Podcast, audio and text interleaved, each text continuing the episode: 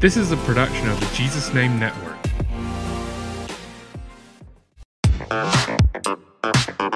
Welcome to That Pentecostal Podcast.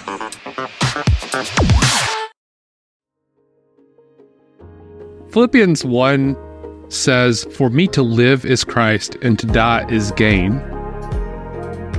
We've heard so many takes on this scripture and work events that to live is Christ and to die is gain. However, it seems in Western culture that we have forgotten what living is Christ actually means. Because we live for so many things today. We live for career and family and friends and sports and school, but none of that is our purpose. As Christians, if we are living, we have a purpose. So in 2022, we started seeing these stunning images from the James Webb telescope, which peers into deep space. And if you're into astrophysics and cosmology, not astrology, like I am, you're probably with me in the excitement that you get when you look at these images. But along with that excitement comes something a little bit deeper, and that is awe. All that this vast expanse that was created by God, and we are just getting to be a small part out of it. But therein is the problem. When we gaze at the heavens and see these stunning images of nebulas and distant planets and universes, we compare it to our insignificance. We look at these images and think, wow, we are smaller than ants in this universe. We are a blip on the radar. John, when he began writing his gospel, did not begin with the birth of Christ. He began with creation by the word of God. John 1 1 through 4 says, In the beginning was the Word, and the Word was with God, and the Word was God. The same was in the beginning with God. All things were made by him, and without him was not anything made that was made. In him was life, and the life was the light of men. Paul would take this thought a little bit deeper in First Colossians or in Colossians 1, verses 15 through 17. It says, He is the image of the invisible God, the firstborn of, of all creation. For by him all things were created, in heaven and on earth, visible and invisible, whether thrones or dominions or rulers or authorities, all things were created through him and for him. And he is before all things, and in him all things hold together. You see, the universe and all that is in it was not created to compare it back to us. The heavens declare God's handiwork. The earth and all its creation and all its processes declare God's handiwork. Everything in this vast expanse was created for Christ, for the glory, for the honor, for the power. But what does that actually mean? For Christ. In science, we often hear that Earth had just the right conditions to allow creation, support, and sustainment of life. So if you go back to Colossians 1 and 17, it says, And he is before all things, and in him all things hold together.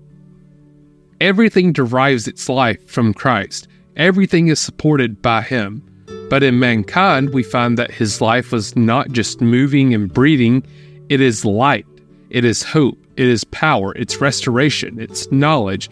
You see, we talk about how earth had just the right conditions, but God in Romans 5 and 6 says, For while we were still weak at the right time, Christ died for the ungodly.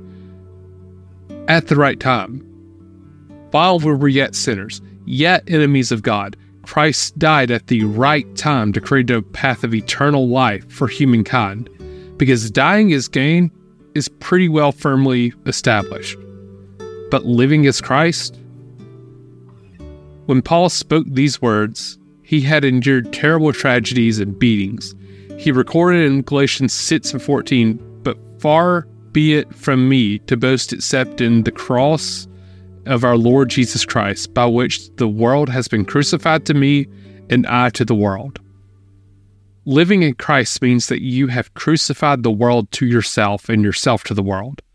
The cross, an instrument devised for the most excruciating of deaths, is not just our symbol, it is our call. Living as Christ is picking up your cross. Living as Christ means everything you are and all you do points back to the cross. Your purpose, your passion, Everything you are in life is found in the cross first. You can try living outside of it, you can try beating it, you can try any other philosophical way to get around it, but your life is Christ means that you are crucified to this world. It means glory glorying in the cross, not in your works, not in your ability, not in your knowledge, not in your adherence to reg- religious law. It means full reliance upon Christ as your source and your refuge, not as your lifeline, because apart from the cross, there is only judgment. But within the cross, there is hope, there is joy, there is life everlasting. To the Greek, the philosopher and the boastful of their wisdom, it's foolishness, and to the Jew, the litigious and the reasoned, it's a stumbling block. Because it is crazy to think that such a horrible, dishonorable death would ever give life. That's where we are, though. The cross is the beginning of our lives. It's not the end to a godly and honorable life. The grave is our victory, it's not our defeat. So, in all you do, let your passion find itself first in the glory of the cross of Jesus Christ, lifting it up as an emblem of hope and peace because it is.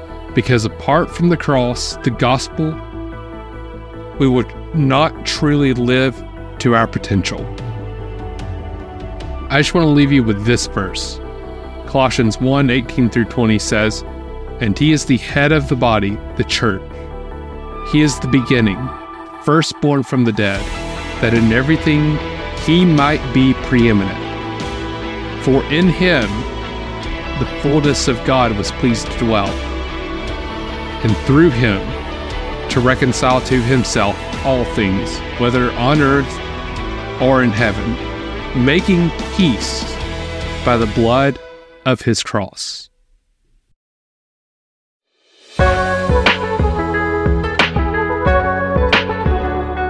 Thank you for listening to that Pentecostal podcast. Catch us every Monday.